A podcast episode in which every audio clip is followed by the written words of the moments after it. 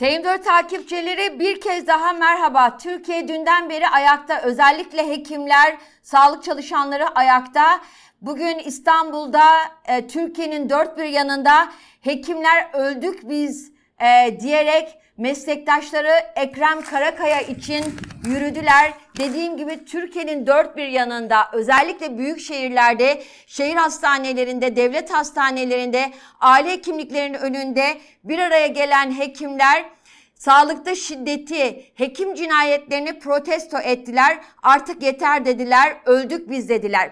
Peki bugüne nasıl gelindi? Hemen sıcağı sıcağına dünden beri bu yana gelen gelen gelişmeleri aktaralım sizlere. Dün hatırlayacağınız üzere Konya Şehir Hastanesi'nde çalışan kardiyolog hekim Ekrem Karakaya muayenehanesinde görevinin başında bir hasta yakını tarafından öldürüldü. Hasta yakını da aynı zamanda bir devlet hastanesinde Konya Yunak ilçesindeki devlet hastanesinde çalışan bir güvenlik görevlisiydi. Sonra intihar ettiği açıklandı bu kişinin de. Ardından tabii ki mesele çok e, kamuoyunun da tepkisini çekince Rütük'ten bir yasak, yayın yasağı kararı geldi ve hemen hemen bütün yayın organları bu hekim cinayetini olabildiğince kısıtlar içerisinde haberleştirmek durumunda kaldı. Maalesef ki Rütün bu kararı aslında tam da yayın yasağını içermiyormuş. Bunu nereden biliyoruz? E, Medya Ombudsmanı Faruk Bildirici, Rütün sosyal medya hesabından paylaştığı ilgili suç ceza hakimliğinin kararını ve yayın yasağını içerdiğini söylediği kararı karşılaştırdı ve dedi ki Rütü'nün açıkladığı 5. Sulh Ceza Hakimliği'nin, Konya 5. Sulh Ceza Hakimliği'nin kararının aslında e, dosyanın içeriğiyle yani e, dosyaya gizlilik kararı ile ilgili olduğunu söyledi. Yani Rütük aslında dosya numarasını yanlış aktardı kamuoyuna. Bir e, yayın, bir dosya içeriğiyle ilgili bir yayın e, yasağı var. Ee, ama o tamamen dosyanın içeriğini kapsayan bir yasak ve onun da dosya numarası Rütü'nün belirttiği dosya numarası değil. Ee, hemen sizi ona da aktarayım.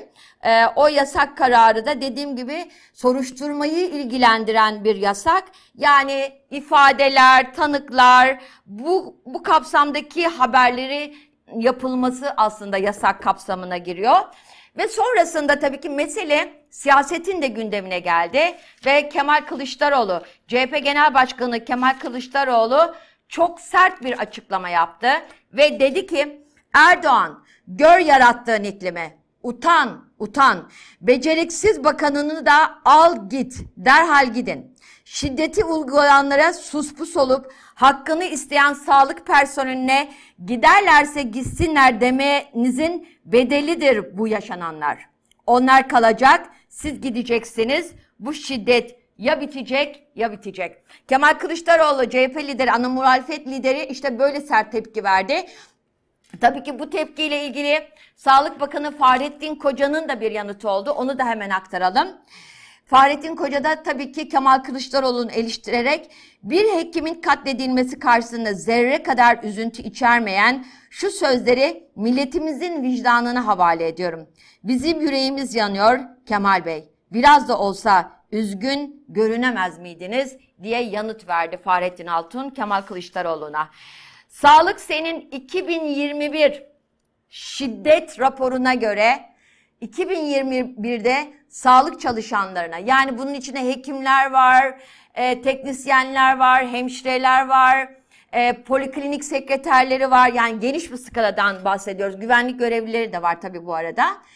Yüzde 62 sağlık çalışanlarına şiddet artmış. Bu 2021'in rakamı. 2022'de nasıl bir tabloyla karşı karşıya kalacağımızı henüz bilmiyoruz. Dediğim gibi hekimler yani sağlık çalışanlarına yönelik bu şiddet gerçekten münferit mi? Gerçekten üzülülerek geçiştirilecek bir e, sorun mu? Bütün bunları e, çok değerli iki isimle konuşacağım. Konuşacağım isimlerden bir tanesi Türkiye Psikiyatri Derneği Başkanı Profesör Doktor Ejder Akgün Yıldırım. Kendisi şimdi bizimle beraber olacak. Diğer isim de yine Artvin'de devlet hastanesine görev yaparken bıçaklı saldırıya uğrayan bir hekim. Yani şiddet gören bir hekim. Ee, Uğur Çıkrıkçılı kendisi de psikiyatrist. Hoş geldiniz ikiniz de. Evet, hoş bulduk. Biraz uzun bir giriş yaptım kusura bakmayın ama mesele biraz uzun. evet ihtiyaç evet. duyulan bir giriş. Teşekkür ederiz. Şimdi e, Uğur Ejder Bey pardon öncelikle sizi e, sizin görüşünüzü almak istiyorum. Çünkü psikiyatrist doçent doktor Koray Başar yani e, evi bu, bu kez hastanede değil evinin önünde saldırıya uğradı. Yani evet. şiddet hastaneden sokağa taştı. Ve siz bunun üzerine de zaten açıklama yaptınız hekim arkadaşınızın e, durumuyla ilgili ve bu şiddetin nasıl sistematik bir şiddet olduğunu, bu kez bu şiddetin planlı olduğunun altını çizdiniz. Ve şu açıklamaya yaptınız. O yüzden oradan başlamak istiyorum. Ulaşılabilir sağlıktan kolay ulaşılır şiddete geldik. Gerçekten nasıl geldik? Ne diyorsunuz? Yani e, tabii bu e, şiddetin e, artık hizmet alanında sıradanlaşması, e, sanki insanların e, kahvehane öyküleri anlatır gibi ben de geçen gün bir doktora bir sağlıkçıya şunu dediğim kadar basit çok da e, haber değeri olmayacak kadar sıradanlaşması bugüne ait bir öykü değil elbette. Ama biz bugün onun e, bu sarmalın artık katlanarak kontrolden çıkmış halini yaşıyoruz.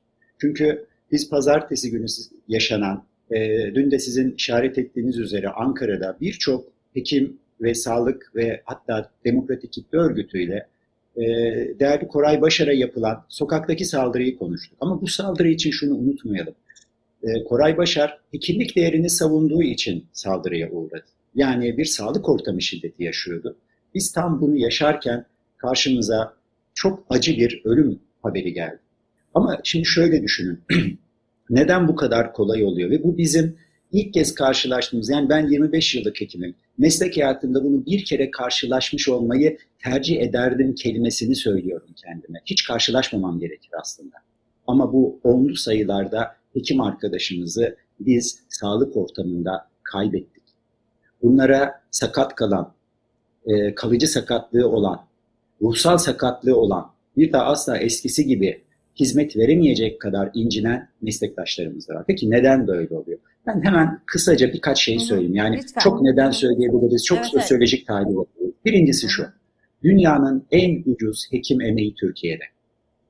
Yani aslında o kadar halkımız o kadar ucuz, o kadar kıymetli, değerli bir emeği. Yani dünyada hemen hemen hiçbir ülkede parası biçilemeyecek kadar pahalı olan bir emeği düşünün. Türkiye'de çok ucuz ve çok kolay bir şekilde karşılıyorlar. Şu basit istatistiği sadece söyleyelim hekim sayısı birçok Avrupa ülkesinin, OECD ülkesinin yarısı ya da dörtte biri olan Türkiye'de muayene sayıları birçok ülkenin iki ya da üç katı. Bu nasıl olabilir? Bu insanların, hekimlerin insan üstü bir çabayla çalışmasıyla olabilir. Ama bu çaba, yani bu kadar ucuz elde edilen, bu kadar basit görülen, sıradan görülen, karşılığı olmayan bir emek bir müddet sonra bu hizmeti alan insanlar içinde sıradanlaşmaya başlar. Çünkü böyle bir dil yaratıldı. Bunların içerisinde Sabin gibi maalesef asla olmaması gereken şikayet hatlarıyla sanki bir e, mağazadan mal alan kişinin müşteri memnuniyeti gibi e, değerlendirilmeye çalışıldı. Son derece zor koşullarda, dediğim gibi matematiksel olarak imkansız bir sağlık hizmetini veren hekimlerin veya sağlık çalışanlarının daha fazla hizmet vermesi beklenir hale getirildi. Sadece şunu bilselerdi, yani bir ülkede siz sağlığa ulaşımı kolaylaştırdığınız zaman sağlık talebi artar. O zaman bunu karşılamanız lazım. Bu artışı hekimin ya da muayene sürelerin kısaltılarak hekimin daha çok çalışmasıyla söylediler. Ve sonra da şuna geldik. Bizim insanımız su kesikken musluğa kızmaya başladı. Yani gerçekten yaşanılan bu. Biz musluğa kızıyoruz su neden kesik diye. Düşünmüyor ki halkımızda bu suyun kesik olmasının, bu sağlığa ulaşamamanın nedeni hekimler değili görmemeye başladılar. Ee, bir diğer nokta bence en önemlisi. bu şikayet hatlarıyla da birlikte bir şiddet kültürünün ve şiddet normunun yaratılmasıdır. Bu sadece buraya özgü değildir bakın. Yani bir e, mahkeme kararını hepimiz biliyoruz. Hunharca işlenmiş bir mahkeme kararında bile haksız tahrik indirimi yapılırsa Pınar Gültekin yani, dosyasından söz ediyorsunuz. Aynen onu söylüyorum. Yani bakın burada bile şiddet varken ama niye bu şiddet işlenmiş gibi bir ama cümlesi eklenirse işte siz böyle bir kültürün olduğu yerde doktora, sağlık çalışanı olan şiddette de kim bilir o doktor, o sağlık çalışanı ne yapmış gibi bir iklim yaratırsanız. Burada Uğur Bey burada. Bazen kendi gördüğümüz şiddet yüzünden savunma vermek zorunda kalırsak.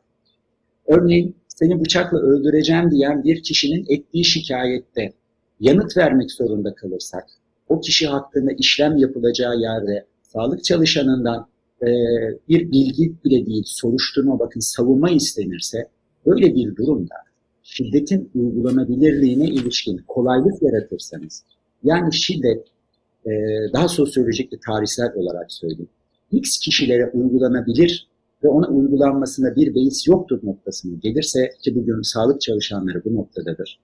İnsanlar örneğin AVM'lerde arandığında, başka yerlerde beklediğinde şikayet etmezken, mahkemelerde saatlerce beklediğinde, onlara en ağır kararları veren hakimlere, savcılara saygı duyarken, neden onların yaşamları için çaba gösteren sağlıkçılara şiddet uygularlarsa, son olarak da şunu söyleyeyim. Hani e, bir hastaneye geldiklerinde kendilerini sağlık çalışanı yerine koyamadan orada otururlarsa, çünkü şöyle düşünün, biz bankada beklerken bazen kendimizi banka memuru yerine koyarız. Deriz ki acele ederse hata yapar çok riskli olur. Ama aynı şekilde hastaneye gittiğimizde biz 3 dakikada 5 dakikada bir muayene yapan, tuvalete dahi gidemeyen sağlık çalışanının yerine koymuyoruz. Neden beni bekletiyor diye düşünüyoruz. Böyle bir yabancılaşma toplumda, böyle bir ötekileştirme yaşatılmışsa o zaman bugün ölüm olduğunda bile hani iki kelam açıklama yapmaya dahi tahammülsüz bir e, durum ortaya çıkar. Bu açıdan bence Türkiye'de e, artık e, toplumsal olarak toplumun birçok kuruluşun, birçok yapının bu zihinsel kopuştan bir an evvel e, kurtulması lazım.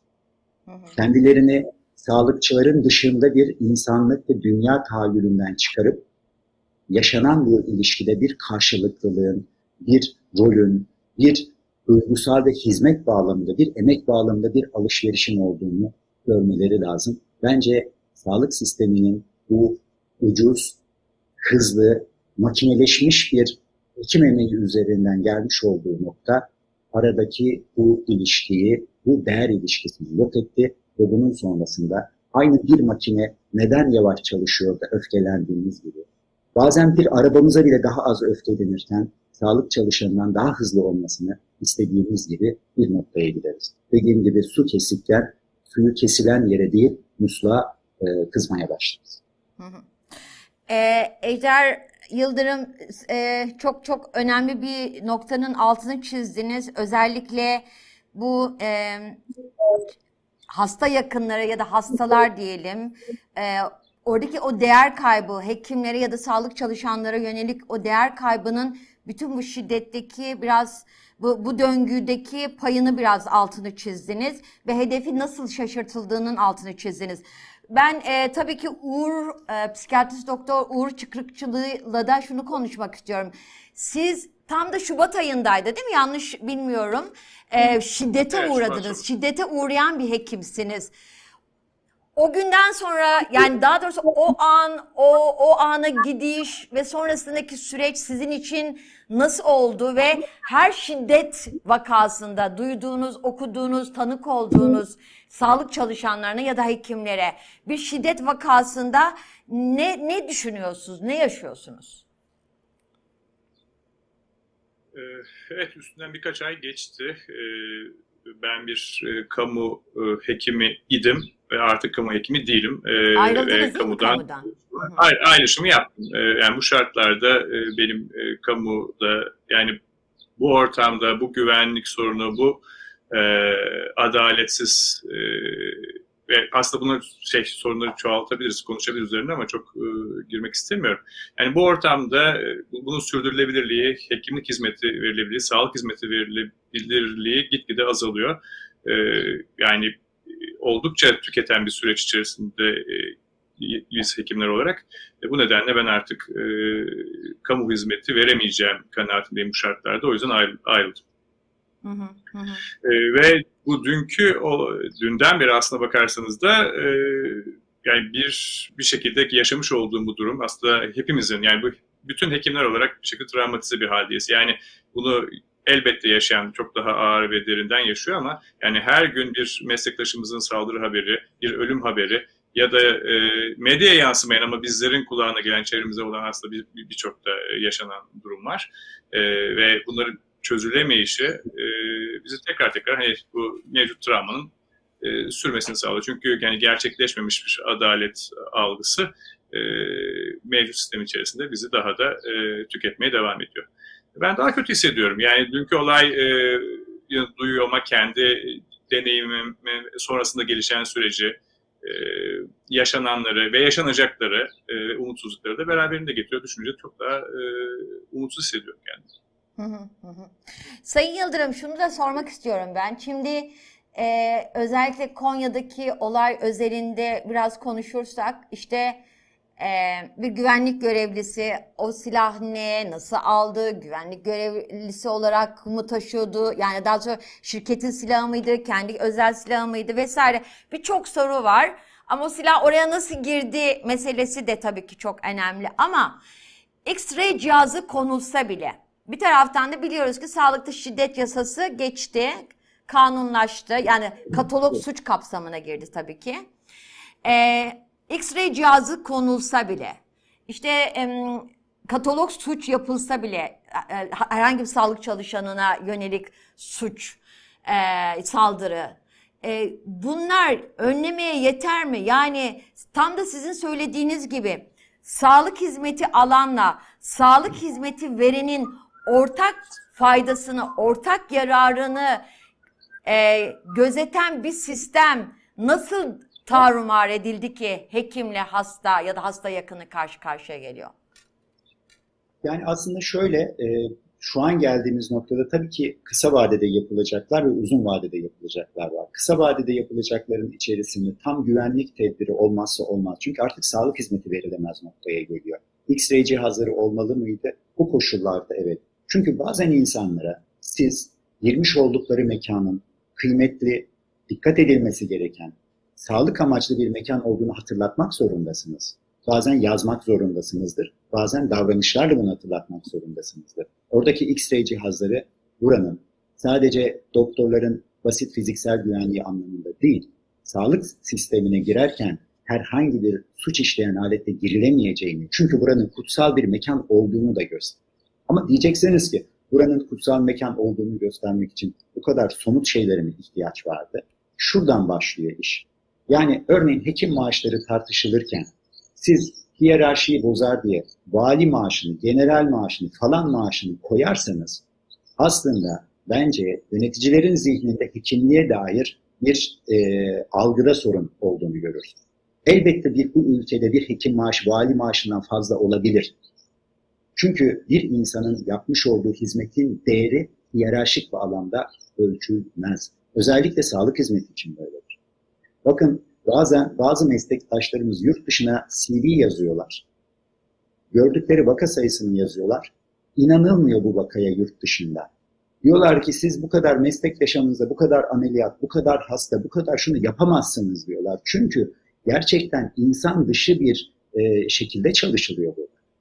Peki ya bunu şöyle yapacaksınız? Yani ben her fazla hasta gördüm. Hastan bilecek ki ya burada gayri insanüstü bir çaba var ki bu böyle anlatılmıyor. Ama ya da gerçekten bizler görmüş olunan hasta gibi performansa dayalı değil, bu ülkede ki bence birçok insan çok kıymetli emekler veriyor. Asla meslekleri karşılaştırmak değil. Ama hekimin insan sağlığına ilişkin bir müdahaleyi anlatırken falanca meslekte, falanca konumla karşılaştırmaya başladığı andan itibaren bilin ki bu şiddet dilini de Yani yapılacaklardan birincisi gerçekten bu emeğe kıymet verirsiniz. Bu emeğe kıymet verdiğinizde sizin kapınızda bekleyen, sizin muayene etmeye çalıştığınız hastanız da yapılan, kendisine yapılanın kıymetli olduğunu anlar. Bunu burayı değersizleştirmemek lazım. Bir diğeri, tabii sadece böyle değil. Yani bakın dersteki sorulardan, yani ilkokul, ortaokul düzeyindeki sorulardan dizilere kadar bir tuhaf bir hekime yönelik şiddete ilişkin dil görüyorsunuz. Ee, yani bunu aslında birçok eğitimci, birçok hukukçu bu anlamda e, eleştirilerini yapıyor. Ama maalesef neden bu oluyor? Çünkü hekime yönelik öfke, işin gerçeği e, bir müşterik buluyor. O zaman buna ilişkin mutlaka bir takım sosyolojik tedbirler almak zorundasınız. Bakın ben çok yanlış bir şey söyleyeyim. Vakti zamanında da eleştirdim. Bu işin, bu işi bilen bence yani e, devletimiz eğer bu konuda bir şeyler yapmak istiyorsa elbette ki bu konuda e, biraz daha e, nitelikli olan, bilgisi olan kişilere başvurmak zorunda. Vakti zamanında hekime yönelik, sağlıkçıya yönelik şiddeti azaltmak için aynı tuvalete gitsinler diye bir mantık üretildi ya. Yani bu komik bir şey ama bununla biz şiddeti engelleyeceğimizi düşündük. O zaman dedik ki aynı tuvalete gitmeyi yaptığımızda bir taraftan da Sabin gibi tuhaf bir hattı kurduğunuzda bilin ki buradaki şiddet artacaktır. Çünkü bunun matematiğine aykırı davranıyorsunuz. Bence yapılacakların içerisinde mutlaka ulusal çapta bir e, seferberlik ilan edilmeli. Hekimin başta emeğinin karşılığını ve bu emeği asla performansa dayatmadan vermeli. Ama ikincisi bu ülkede hekim emeğinin değerini yapılan muayene sayısı üzerinden değil, gerçekten tüm toplumda, ilkokullardan e, bütün eğitim kurumlarının, bütün medyaya kadar buradaki o şiddet dilini çıkarmakla yapmalıyız. Ama Türkiye'de diyeceksiniz ki şiddet dili sadece sağlıkta mı vardır?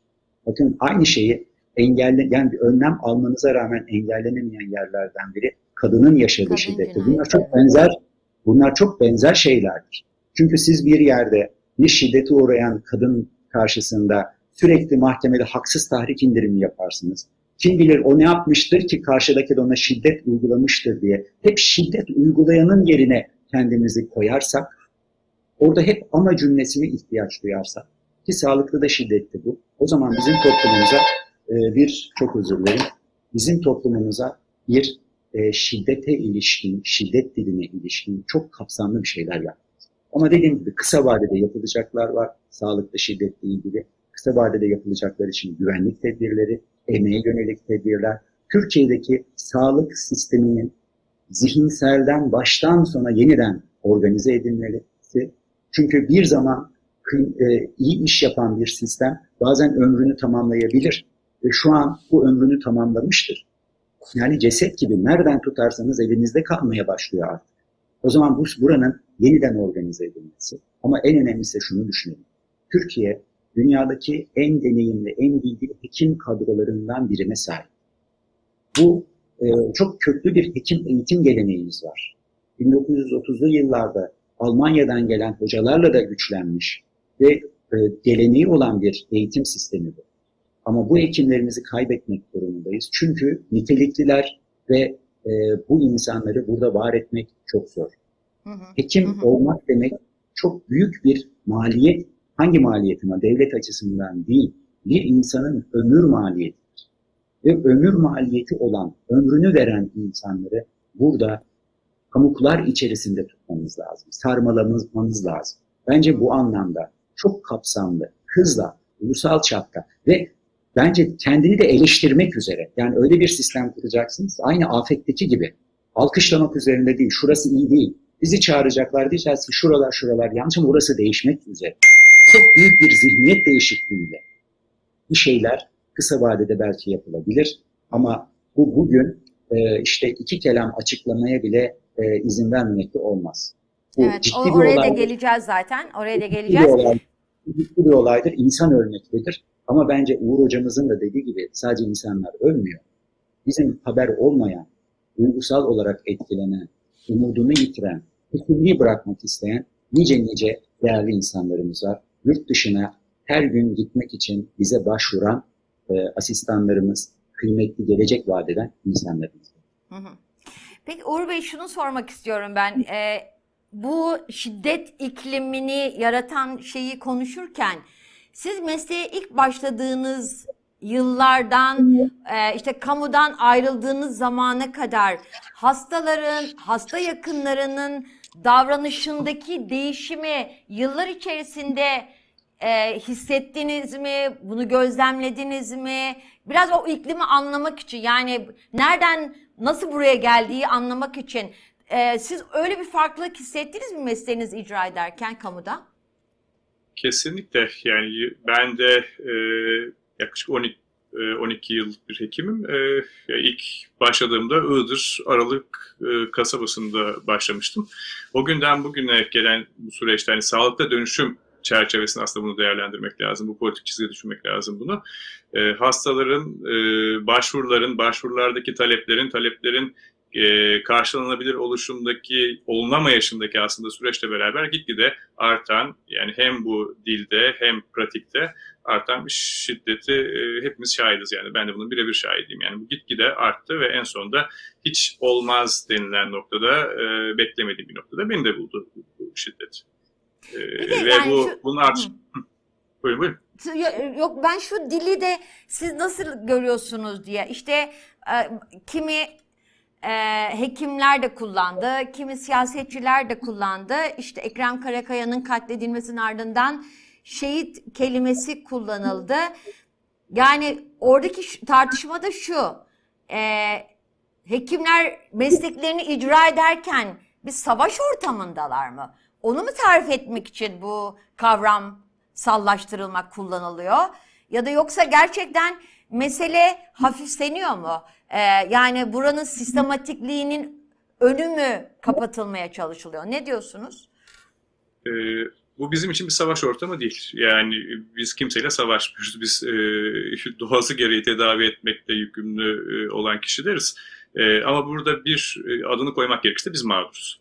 Yani bu şiddetin mağdurlarıyız. O yüzden bir savaş içerisinde aktif bir e, görevde olmadığımız için ben bu şehitlik mertebesi ya şehitlik kavramına zaten e, oldukça rahatsızlık duyduğumu söylemem gerekiyor. Yani e, burada bir mağduriyet vardır. Burada varsa yani katledilenler var, kurbanlar var. Bunlar da hekimler ve diğer sağlık çalışanları. E, bu nedenle ben bunun e, aslına bakarsanız e, kullanılan dilin, e, atılan tweetlerin ya da yazılan yazıların, deklarasyonları, şunları bunları e, ne kadar bu durumu yumuşatıcı, ne kadar e, hani Ejder Hoca'nın da dediği gibi e, farklı bir dil kullanıldığını aslında gerçekten de saptırıldığını da e, görebiliyoruz. Çünkü yani kadın cinayetleri olduğu kadar e, sağlıkta olan şiddet de politik bir şeydir aslında. E, nasıl ki yani kadın üzerinde, beden üzerinde olan hükümranlık bir şeylere hizmet ediyorsa, sağlığın da popülist politikalara hizmet ettiğini, ulaşılabilir sağlığın ne kadar kolay bir oy malzemesini ve destek sağlayıcı bir süreç olduğunu da bilmemiz gerekiyor. Bu nedenle e, dün atılan Sayın Bakan'ın da üzücü olduğunu nitelendirdiğim tweetleri yaklaşımı da biraz bunun göstergesi. Peki e, Ejder Hocam şunu soracağım. Dü, dünden bugüne bir kırılma olduğunu düşünüyor musunuz? Çünkü uzun zamandır hekimler e, eylemde hem özlük hakları için hem de bu yoğun ve e, gerçekten e, uzun çalışma saatlerinden dolayı tam bir işte tam da aslında sağlık çalışanlara yönelik şiddetten de dolayı. Yani bu bugünün meselesi değil. E, uzun yıllardır zaten bunun mücadelesi yapılıyor. Ama bir taraftan da dünden sonra sanki bir şey oldu diye hissediyorum ben. En azından bir gazeteci olarak. Eylemler çok kalabalıktı. E, bütün sağlık yani sağlık e, hizmetinin bütün e, birimlerinde çalışan çalışanlar katılmıştı. E, çeşitlilik çok fazlaydı. E, sizce bir kır, kırılma ol, olmuş mudur? Yani gerçekten hekimlere, sağlık çalışanlarına yönelik bu şiddetin artık bıçağın kemikte olduğu bir noktada olduğunu hissettiren bir kırılmaya neden olmuş mudur? Yani şöyle aslında kırılma noktası çok daha öncesinde başladı. Yani bu e, taşmış bardağı artık boşaltma eylemi. Yani hekimler artık bardak taşlı değil. Bardağı alıyorlar ve boşaltıyorlar artık. Yeter diyorlar. Çünkü ben şunu da gördüm. Türkiye'nin birçok yerinden e, e, bu katılımları gördüğümüz ve hastane yöneticileri dahil birçok yerde bu eylemlere katıldılar. Bu eylemlerde e, bazı hastanelerde firesiz yani tüm çalışanlara, hastalara kadar oldu. Ki yani bütün koridorlar boşaldı. Neden? Çünkü bu hani aa demek böyle bir şey mi yaşıyormuşuz değil. Bu taşan bardak da değil. Bu artık bir çözümsüzlüğe karşı bir feryat gibi ortaya çıktı. Şimdi şöyle size söyleyeyim. Yani bardağın taşması aslında Covid'le oldu. Çünkü Covid'de biz meslektaşlarımızı kaybettik. Hayatın kısa olduğunu gördük.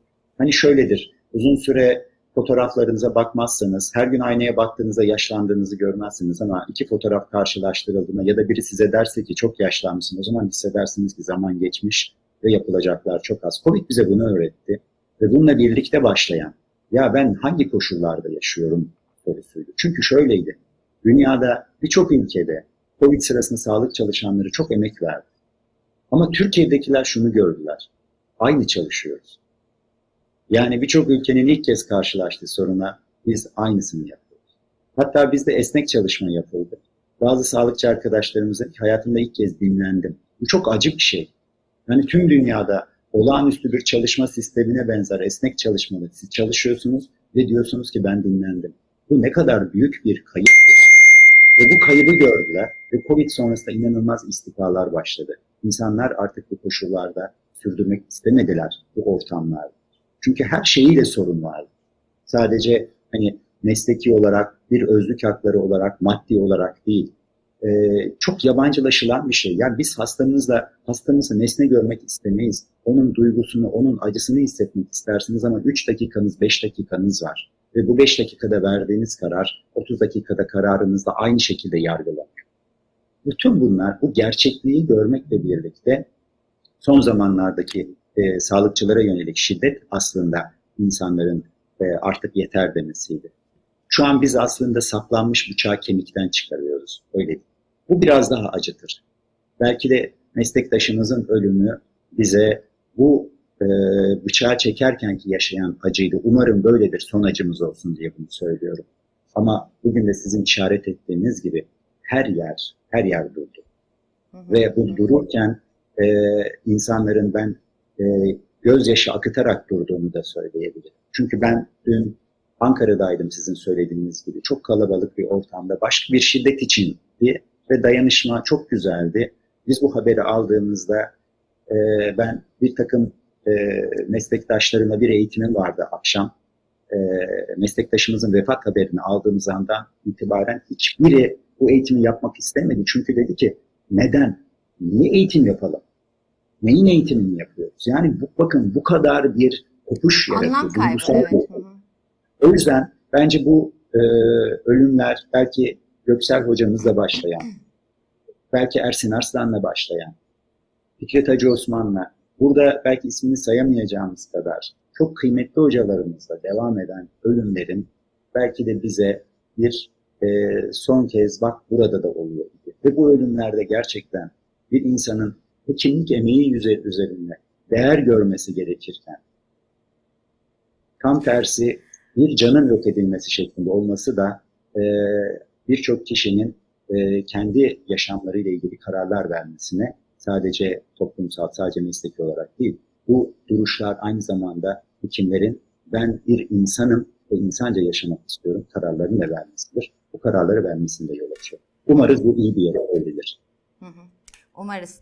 Uğur Bey son olarak size şunu soracağım. Sonra, sonra Ejder Hoca'nın son değerlendirmesini de alacağım tabii ama siz e, kamudan ayrılmak zorunda kalan ya da bırakılan bir hekim olarak e, ve 12 yıllık bir hekim olarak o yüzden genç bir hekim diyebilirim herhalde size. Yanlış yapmam, yanlış bir tarif yapmış olmam herhalde. 14'müş yapıyor 14 yıl pardon.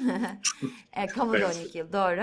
Şu, bu kabudaki bu boşalma, işte kamudan ayrılma, Sizce e, hastalar, hasta yakınları bu anlamıyla nasıl bir riskle karşı karşıya? Çünkü bu böyle giderse gerçekten hekimler korunamazsa, hekimler e, işte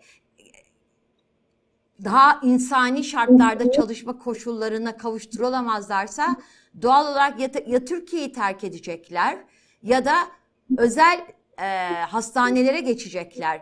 Hastaları, hasta yakınlarını yani aslında ücretinden başka geliri olmayanları yani milyonları yani özel hastanelere gidemeyenleri, gidemeyecek olanları nasıl bir tehlike, risk bekliyor sizce? Aslında bu tehlike son dönemde iyice belirginleşti. Yani e, en basitinden randevu alamamakta çok bir yığılma var. Niye? Çünkü hekimler azaldı. Veyahut da o branşın yan dalındaki yani daha ileri branşındaki kişiler e, mecbur hizmetini bitirdiği zaman ya da hani belli bir süre e, çalıştıktan sonra ayrılıyorlar. Çünkü bu ortamda e, yani her, her hekim sadece bir yani bu bir grup açısından değil. Bütün hekimler e, sağlıklı bir hizmet verilemeyeceğinin farkında bu psikiyatristler olsun, nefroloğuna kadar ya da göğüs hastalıklarına kadar ki pandemiyle zaten bu yoğun bir şekilde tükenmişlik yaşamış bir grup olarak biz burada devam ediyoruz şu an bu hizmet vermeye. E, bu ayrılışlar kaçınılmaz hale gelecektir. E, bu da e, sevk zincirinin çalışmadığı bir ülkede e, yığılmalara, randevuların ulaşılamamasına, alınamamasına ve tedavilerin aksamasına e, davetiye çıkaracaktır. Bu, bu şimdi bilinen de bir şey. Bunu birçok hasta hasta yakında aslında farkında ya da bize gelen ya da geri bildirimlerde bunu görüyoruz zaten. Ama bunun bir an önce bu bir e, bir dirsek yapmadığımız zaman, bir kırılma yaşatmadığımız zaman bu sistemi e, ne yazık ki bu daha da artarak e, bu kartopu yani büyüdü artık yani çığ olmaya başladı ve ama bu zararı daha da e, birikerek artacaktır. Kaçınılmaz bir şey. Ee, ben e, son olarak Ejder Hoca'ya da şunu sormak istiyorum. Bugün günün görüntüsü aslında hekim mesleğinin yani insan yaşamının doğrudan e, işte doğrudan etkisi olan, insan yaşamına doğrudan etkisi olan bir mesleğin e, ve aslında çok entelektüel, tarihsel kökleri olan bir meslekten söz ediyoruz. E, hekimler bugün eylemdeydi. İşte mini bir gaz kullanıldı. Yoğun bir gaz e, en azından görüntülerde şahit olmadım ben. O gazdan bir polis etkilendi. Yani polis daha doğrusu hekimlerin, doktorların eylemini engellemeye çalışan, önünde bariyerler kuran polislerden bir tanesi fenalaştı. O eylemde olan hekimler onu e, tedavi etmeye çalıştı. İlk müdahaleyi onlar yapmaya çalıştı. İşte Hipokrat yemininin tam da kendisi. Ve hekimlerden bir tanesi polise şöyle bağırırken duydum görüntülerde. Ben senin anneni, çocuğunu, kızını tedavi ettim. Neden bunu yapıyorsun diye de serzenişte isyanda bulundu. İşte bu duygusal bağ yani hekimle toplum arasında, hekimle gerçekten ücretinden başka geliri olmayan o milyonlarca insan arasındaki o duygusal bağ Sizce koptu mu? Bunda gerçekten e, en, entelektüelizme e, olan öfkenin, e, aslında o güvencesizlerin yaşadığı, güvencesizliğin ürettiği öfkenin bir payı olabilir mi diye son olarak bunu sormuş olayım size. Şöyle ben hani son ilk dediğinizden söyleyeyim. Elbette ki orada bir polisin başına ne gelirse gelsin, herhangi bir sağlık olayı gelirse gelsin, hiçbir tereddüt içermeden birçok hekim gerekirse canını tehlikeye atarak ona sağlık müdahalesinde bulunur. Burada hiçbir, burada yani e, zaten görülmesi gereken odur. Bazı insanlar hayatlarında e, kendi konumlarıyla ötekileştirerek bir dil oluşturabilirler. Ama hekimler ötekileştirerek meslek yapmazlar. Zaten bu mesleği diğerlerinden ayıran en önemli özellik de buydu. Hekim andımız da zaten böyle. Hani değişmesin dediğimiz hekim andımız da bu. Her ne olursa olsun, bana zarar verecek bile olsa ben insan hayatının kutsallığı üzerine onu hiçbir ayrıma tabi tutmadan müdahale. Şimdi tam da dediğiniz noktadan gidelim. Yani ne oluyor da burada bir kopuş yaşanmıyor? Dediğim gibi buna sosyolojik çok yanıt verebiliriz. Bizim insanlarımızın bilmesi gereken bazı gerçekler var. Belki hani çaresizliği görmek gerekiyor. Çaresizliğinizi fark ederseniz daha gerçekçi tedbirler alırsınız. Türkiye nüfusu çok kalabalık bir ülke. Türkiye nüfusunun kalabalık olduğu kadar zor koşulları da olan bir ülke. Böyle bir ülkede sağlık problemleri çok olur. Sağlık talebi de çok olur. Türkiye'nin bu sağlık talebinde, bu sağlık ihtiyacına, bu nüfusa karşı bu halkın en önemli güvencesi, bakın sistem değildir. Aynı zamanda bu sistemin çalışanlarıdır. Çünkü sağlık sisteminin bir özelliği var. Sağlık çalışanı olmazsa sistem olmaz. Yürümez. Yani biz bunu bundan bağımsız düşündüğümüz için sanki bir sistem vardı, sağlıkçı çalışmıyor, az çalışıyor gibi bir, bir dediğim gibi gerçekten gerçeği değerlendirmede bir sorun var ama burada halkımıza suç bulmayalım. Bu gerçeğin halka nasıl e, yansıtıldığı da önemli. İnsanların hak taleplerini, e, kendi hakkı olan sağlık haklarını talep etmelerini sağlıkçıdan değil sistemden e, sisteme yöneltmeniz lazım. Yani eğer bir şey yöneltecekseniz hak talebini sisteme yöneltmeniz lazım. Ama bütün bunlarla birlikte şöyle bir yanlış algı var. Sağlık sistemindeki en ufak bir sorunun müsebbibi hekimler ya da sağlık çalışanları. Ama sağlık sisteminin güzelliğinden kaynaklanan hiçbir şeyin ödülü hekimlerin değil. Sağlık sistemine yapılması gereken yatırımın önemli bir kısmı hekimler ya da sağlık çalışanlarının değil.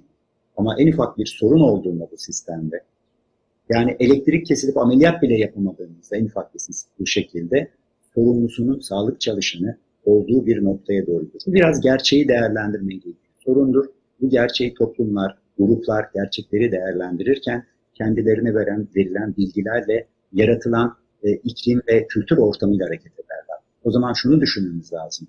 Burada e, gerek şiddet, gerek sağlık değeri, gerek, gerek buradaki gerçekliğe, hakikate ilişkin bilgi ve kültür ortamını baştan kurgulamamız lazım. Ama bizim halkımız en azından şunu düşünmelidir. Bir, yani bir durup herkes bir gerçeğe bakmalıdır. Ee, bizim sağlıkçılara, hekimlere ihtiyacımız var ve biz yanlış bir bakış açısına sahibiz. Çünkü bize yanlış bir bakış açısı dayatılmak noktasında ve biz kaybediyoruz. Sonuçta kaybeden biz gidiyoruz.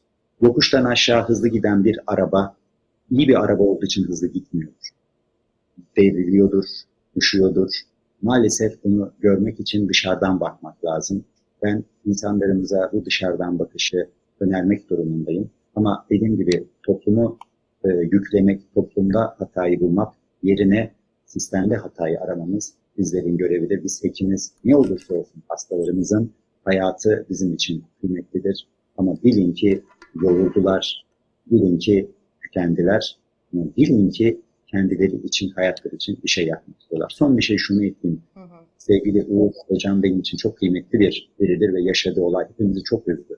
Çünkü onun buna bir şey geleceğine ilişkin çok endişelendi. Çok kıymetli bir insan, gencecik e, ama çok donanımlı bir insan. Şimdi hepimizde aslında mesleğimizin başında yurt dışında olanaklar vardı. Biz kendimizi geliştirmek, bir görgü sahibi olmak için yurt dışına gitmeyi düşünüyoruz. Ama bugün insanlar yaşamak için yurt istiyor. Bence bir an evvel bu ülkeyi, e, bu ülkeyi hekimler, sağlık çalışanları için yaşanabilir hale getirmeliyiz. Ortamı da çalışılabilir hale getirmeliyiz. Biz Türkiye Psikiyatri Derneği olarak elimizden gelen bütün katkıyı sunarız yöneticilere, kurumlara. Ama e, burada ciddi anlamda bir politik oluşturulması lazım. Oturup e, her şeyin tartışılabileceği ve değiştirilmek üzere tartışılacağı bir şey lazım. Ve ciddi şekilde bir şeylerin yanlış gittiğinin de kabul edilmesi lazım. Dediğim gibi biz elimizden gelen her türlü çözüme yönelik, çözümün oluşmasına yönelik, bu şiddetin azalmasına yönelik, hekim emeğinin değerinin de verilmesine yönelik tüm katkıyı, e, tüm çabayı Psikiyatri Derneği olarak e, ilgili kurumlara sunmaya da hazır olduğumuzu söylemek isterim tekrar meslektaşımıza e, yaşamış olduğu olaydan dolayı e, sevenlerine başsağlığı, e, ona da rahmet dileklerimi iletmek isterim. Evet, bugün e, Kayseri Develi'de zaten Ekrem Karakaya toprağa verildi. Orada da e, protestolar e, yoğundu. Görüntüleri e, bugün gün içinde de paylaştık T24'ten. Ben çok teşekkür ediyorum ikinize de. Ee, Uğur Çıkrıkçılı, soyadınız biraz zor kusura bakmayın o yüzden bakarak söylüyorum. Çok teşekkür ederim. İste, eklemek istediğiniz bir şey varsa, e, varsa bir son sözünüz onu alayım. Yavaş yavaş kapatalım programı. Yani son söz olarak da çok söylenecek çok şey var ama hani umarım e, belki bu bir son olmasın, sonun bir başlangıcı olur e, Türkiye'deki hekimleri açısından. E, ve gerçekten az önce söylediğim gibi bir savaş değil. Biz e, artık mağdur da kurban da olmak istemiyoruz. E, nitelikli bir şekilde keyif alarak e, yaptığımız mesleğin doğası gereği yani bir şifa vererek mutlu olmak ve e, e, bundan sonra hayatımızda çok huzurlu bir şekilde devam edecek. Çünkü hekimler huzursuz, hekimler mutsuz e, ve bu şartlarda bunu sürdürülmesinin gerçekten çok imkanı yok. E, umarım e, bir şeylerin değişiminin başlangıcı olur temennisindeyim. Çok teşekkürler. Evet. Çok teşekkürler. Evet, e, psikiyatrist doktor Uğur Çıkrıkçılı bizimleydi. Dediğim gibi kendisi de şiddete maruz kalan bir hekim ve bu, bu nedenle de artık kamuda değil. E, Türkiye Psikiyatri Derneği Başkanı Ejder Akgün Yıldırım, Profesör Doktor Ejder Akgün Yıldırım bizimleydi. Her ikinize de çok teşekkür ederim. Herhalde günün en önemli e, ne derler sözü şu olabilir. Çünkü Türkiye'yi e, iktisadi ve politik iklimi biraz e, gerçekçi olarak yorumladığımızda bu son olsun diyemeyeceğimiz ama sonun başlangıcı olsun temennisinde bulunabileceğimiz bir noktadayız her e, noktadayız diye düşünüyorum. Dediğim gibi e, hekimler çok kıymetli, insan sağlığı çok kıymetli, insan yaşamı çok kıymetli insan yaşamının kutsiyetiyle çok özdeş bir e, meslek icra ediyorsunuz ve Covid dönemindeki çabalarınız, olağanüstü çabalarınız zaten e, bütün kamuoyunun e, bilgisi dahilinde. Ne diyelim? Bu son olsun yine de demek istiyor insan gerçekten. Çok teşekkür ederim. Biz teşekkür ederiz. Evet. Kıymetli bir yayın oldu. Elinize sağlık. Çok Bizlere, teşekkürler. e, Sağ olun. Sağ olun. Umarım sağ olun. Evet M4 takipçileri e, bugün e, kardiyolog, hekim e, Ekrem Karakaya'nın katledilmesinin ardından bir kez daha e, bıçağın kemikte olduğu bir durumu, sağlık çalışanlarına yönelik şiddeti, hekim cinayetlerini, hekim cinayetlerinin aslında kadın cinayetleri kadar kadın cinayetleri gibi politik olduğunu konuşmaya çalıştık. E, iki değerli isimle.